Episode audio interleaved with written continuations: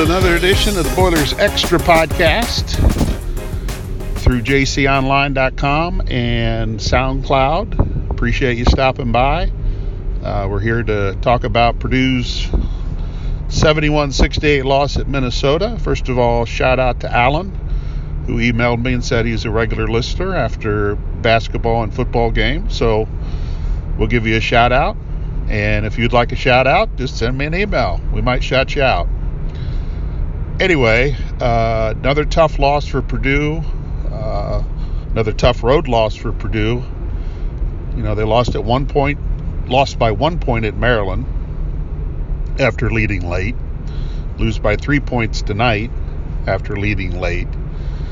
Now, Purdue has closed out games at Michigan State and Ohio State. Uh, didn't close them out against Maryland and Minnesota. Um, what does it mean? It means on some nights they can do it, and on other nights they can't. Uh, what prevented them tonight from doing it? Well, a couple things. Number one, Marcus Carr got hot late, and Purdue did a really good job defensively on him in the two games because basically he was quiet from a scoring standpoint for nearly 80 minutes when you factor in the game at Mackey Arena on January 30th and then tonight's game. For 79 of the 80 minutes, he was pretty quiet. He had 11 points going into the final minute of the game, and he ended up scoring eight of Minnesota's last 10 points, two three pointers, and then a couple free throws on a questionable block charge call, which ended up being a block on Mason Gillis which took him out of the game because it was his fifth foul. So weird stuff like that started happening late. And this is what happens when you don't close out teams earlier. Weird things happen. And, you know, Matt Painter talked about it after the game. He goes, crazy stuff happens when you're in these situations. And crazy things did happen in this game. You know, Purdue couldn't get the bounces to go their way. Um, you know, they make a tremendous block on a on a driving layup, but can't secure the the rebound. And I believe it goes to Carr, who hits a three pointer. You know, this is you know this is probably with a minute to go. And then you have the block charge situation, which it's it was a 50-50 call when you looked at the replay. Uh, was Gillis moving? Maybe slightly. Uh, you know, if they, if they, call it the other way, then Minnesota's complaining about it. And Painter really didn't complain about that call after the game, knowing it's a 50-50 call and knowing that it could go either way. And uh, coaches and fans and everybody just wants consistency uh, in that situation. But you know, and then the Carr comes down and uh, banks a three pointer in. So a guy that really hasn't been hasn't been a factor, big factor from a scoring standpoint, gets hot at the wrong time for Purdue, the right time for his team, and all of a sudden, Purdue, which had a six-point lead with about 3:40 to go, and a five-point lead with two minutes to go, finds itself behind. So Purdue calls a timeout. You know, y'all watch the game. You know, you know what happened, and you know Trevion Williams is called for traveling. Now the initial look said that he didn't travel. Um, I don't believe he was fouled either, but I don't I don't believe he traveled. there should have been nothing. You know, Williams should have been allowed to go up and try to put Purdue ahead with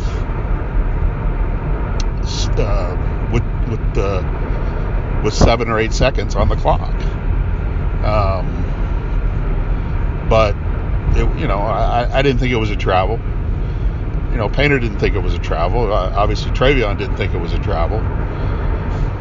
But those are the crazy things that happen when when you put yourself in these situations. And like the Maryland game, Purdue had numerous opportunities in the second half to create more of a separation uh, between themselves and Minnesota. They didn't do it. Uh, is that just a young team? I would say no. It's just not getting it done, getting the stop that you need, getting the, the basket that you need to take a four point lead to a six point six point lead or um, you know Purdue was woeful from the three point shooting line tonight two of 17 uh, you know you get one of those threes to go uh, and then a, a, five point lead's an eight point lead and you know so on and so forth but Purdue did not push the lead out like it should have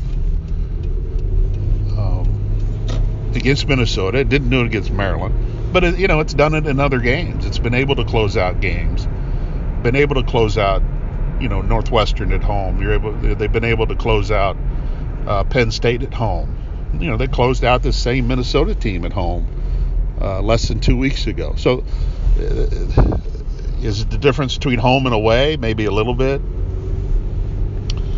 but you know they, they've proven they can do it. You know, they'll do it again you know, the, the we're getting late in the season where uh, what happened tonight really can't happen again. And Purdue's still comfortably in the NCAA tournament. Um, they're just playing for seeding right now, whether they end up with a five, a six, a seven. You know, just all depends how these final weeks go. And I thought Purdue maybe had an outside shot based on the quality of some of their wins uh, to maybe sneak in to maybe the last number four seed in the tournament because coming up on Saturday, the NCAA committee will do its uh, will will tell you where things stand probably through Friday's games or Thursday's games as far as the the top four seeds and the four di- four different regions whatever they're going to be called this year. As you know, the, the whole tournament's going to be played in Indianapolis, so you don't have, I don't believe you'll have East, West, Midwest, South. I don't believe that. Maybe maybe they will name him that. It'd be cool if they named him after, like, uh, Oscar Robertson, Larry Bird, uh, Indiana basketball greats uh, and I know we have more greats, Indiana basketball greats than four, but George McGinnis. I mean, you go right down the line. John Wooden, uh, although you know he's more associated with UCLA than Indiana, but um, he was an All-American at Purdue. But you know, name them after superstars of Indiana basketball or, uh, or, or college basketball. You know, it doesn't really matter. Uh, that would be something cool to say that, yeah, our team won the Oscar Rob- Robertson Regional of the 2021 uh, NCAA tournament. Instead, this is some bland Region 1, Region 2, Region 3, Region 4. I mean, I know I'm off track here, but why not? Why not? Why not put? Why not spice it up a little bit? That would be my recommendation for the committee. Uh, but anyway, that comes out Saturday, so I, I, I don't think now you'll see Purdue anywhere close to the, the, you know among the top 16 teams there. I just thought maybe an outside chance if they had won Thursday, they they might have they might have snuck in there at the last spot. But I don't I don't think that's the case now. I mean tonight would have been a quad one win for Purdue uh, because you know you get quad one wins through three different methods by beating a team ranked in the top 75 on the road, which Minnesota is around 50, I believe, or beating a, a team at home that's ranked in the top 30, and then a neutral court team that's ranked in the in the top 50. So this would have been a quad one win. They still have an opportunity to go to Penn State and get a quad one win, quad one win, or quad one victory, which is easier to say. Um, so that that's still on the table for them. But again, I, I don't I don't know if they can move up a whole lot based on where they're at right now. And We and we're basing that just on projections that the so-called bracketologists are doing right now. Uh, I, I, don't know if Purdue can get to a number four seed in the NCAA tournament, or I don't know if they're going to fall much farther. Now, an extended losing streak would, would drop them, but you know if they take care of their business, they should get two games in Nebraska, which they, they should be able to handle. Uh, you've got home games against Wisconsin and Indiana uh, coming up, along with uh, Tuesday's game against Michigan State. But the bigger goal for Purdue is still to try to get that number four seed in the Big Ten tournament. Um, you know, this was this was a little bit of a, a damaging loss from that perspective. Um, you know, Purdue's just a game back of Wisconsin, which sits in fourth place right now, and as I mentioned, still got a game against Wisconsin. So you know, it's not off the table yet. Um, but when you when you lose a game like this, you know, couple it with Maryland, that's that's two games that you had won in the in the final three, two three minutes of the game. You know, you close that out. You're looking at you know a team that would be 10 and four in the Big Ten right now, uh, and tied with Ohio State, which is 10 and four, and Purdue has that tiebreaker because they beat the Buckeyes twice. So you'd be looking at a team right now that would be in third place, tied for I believe tied for third but have the number three seed in the Big Ten tournament. But because they didn't hold on to that, those two games, you know, they're going to be kind of fighting for their lives. But it's similar to the NCAA tournament. You know, Purdue can get, I think Purdue can get to number four in the Big Ten tournament. I think that's their ceiling. I, I and again, unless there's a extended losing streak here, um, you know, I think they're going to probably finish anywhere five, six, seven uh, could drop to eight based based on tiebreakers. And, you know, this is you know a crazy year because not not everybody's going to play the same number of games. It's just it's just the way it's going to be. But it, was a tough game for Purdue to lose because they had it. Uh, Minnesota's not world beaters. Either was Maryland. Um, so you didn't lose to a, a high level uh, Big Ten team. You, you, lost to a good Big Ten team that has some pieces and They've got a great scorer in Marcus Carr. But, you know, Purdue was in control of this game for the longest time. And, you know, they've got to figure out a way to avoid these kind of situations coming up. You know, put the game away with 10 minutes to go in the second half and stretch that lead, whether it's a defensive stop, an offensive play, something to stretch that lead. Um, but you know, Purdue got you know great minutes from Trevion Williams, 24 points, 10 rebounds, scored 13 points during one stretch straight. Produced he scored 13 straight points for Purdue. Uh, Zach Edey came in when when uh, Trevion picked up some fouls. Uh, those two combined for 37 points, and that's that, that's pretty good for the center spot. Um, and we know Purdue plays to its post, so they're going to get a lot of opportunities. Uh, but you know, Mason Gillis, I thought had a really good game. He impacted the game beyond scoring.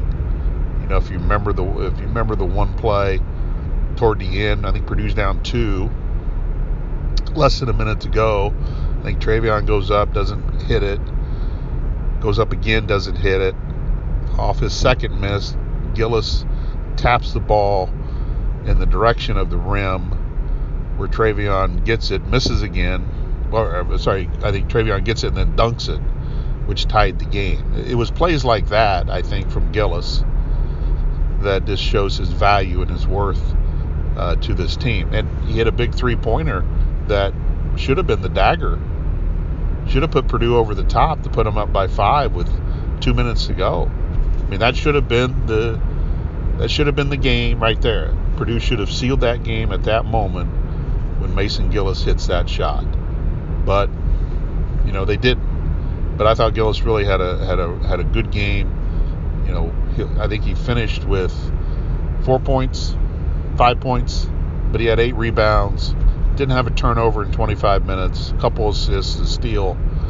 Um, it just I I thought he played really well on both ends. Um, you know, Brandon Newman and Jaden Ivey struggled.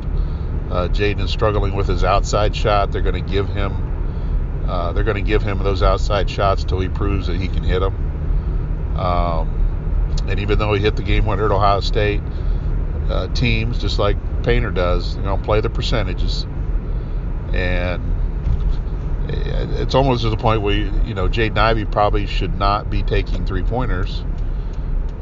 Any move he makes should be going to the basket, and he that should be his focus is getting to the basket, either getting fouled or finishing, hitting his free throws, and then his his three point shot will come. His perimeter game will come, but right now it's not consistent enough. Uh, I think he was one for eight tonight, um, and you can tell when Brandon Newman hesitates, he's not going to hit the shot. Oh, excuse me, but he's not going to hit the shot. He's a catch and shoot guy. And the more he does that in rhythm, the better off he's going to be. But there were a couple times tonight. I, I know he forced one in the first half that you know just had no business shooting, and that's you know Painter calls those turnovers, even though they don't show up as turnovers, but those are turnovers because it's a bad shot. You don't get the offensive rebound. Excuse me. So you know, freshmen still are up and down. Uh, having some struggles here and there, but um, you know they'll be fine. They'll be fine in the end. Um, you know, Purdue just now needs to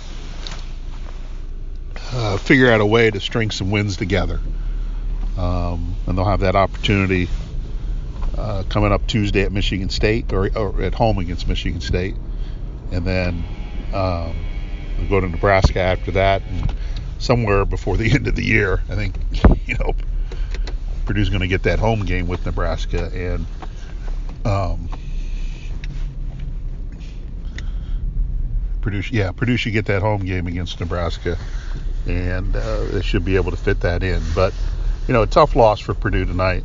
Um, game they they sh- they should have won.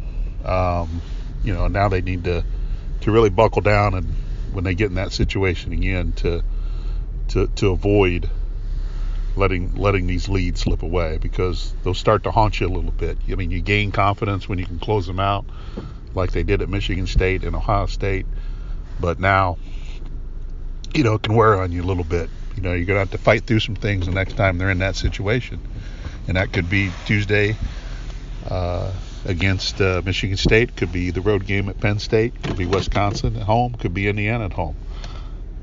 So they're going to have to close one of those out again, close one of those games out again to to, to probably get back on track uh, from a mental standpoint. All right, well, we appreciate you stopping by. Uh, again, Purdue next in action on Tuesday at, uh, against Michigan State at uh, Mackey Arena. Uh, so thank you for, for listening. And if you'd like to get a shout out, send me an email or DM me on Twitter and we'll we'll see what we can do. Otherwise, have a good day. And again, thanks for stopping by.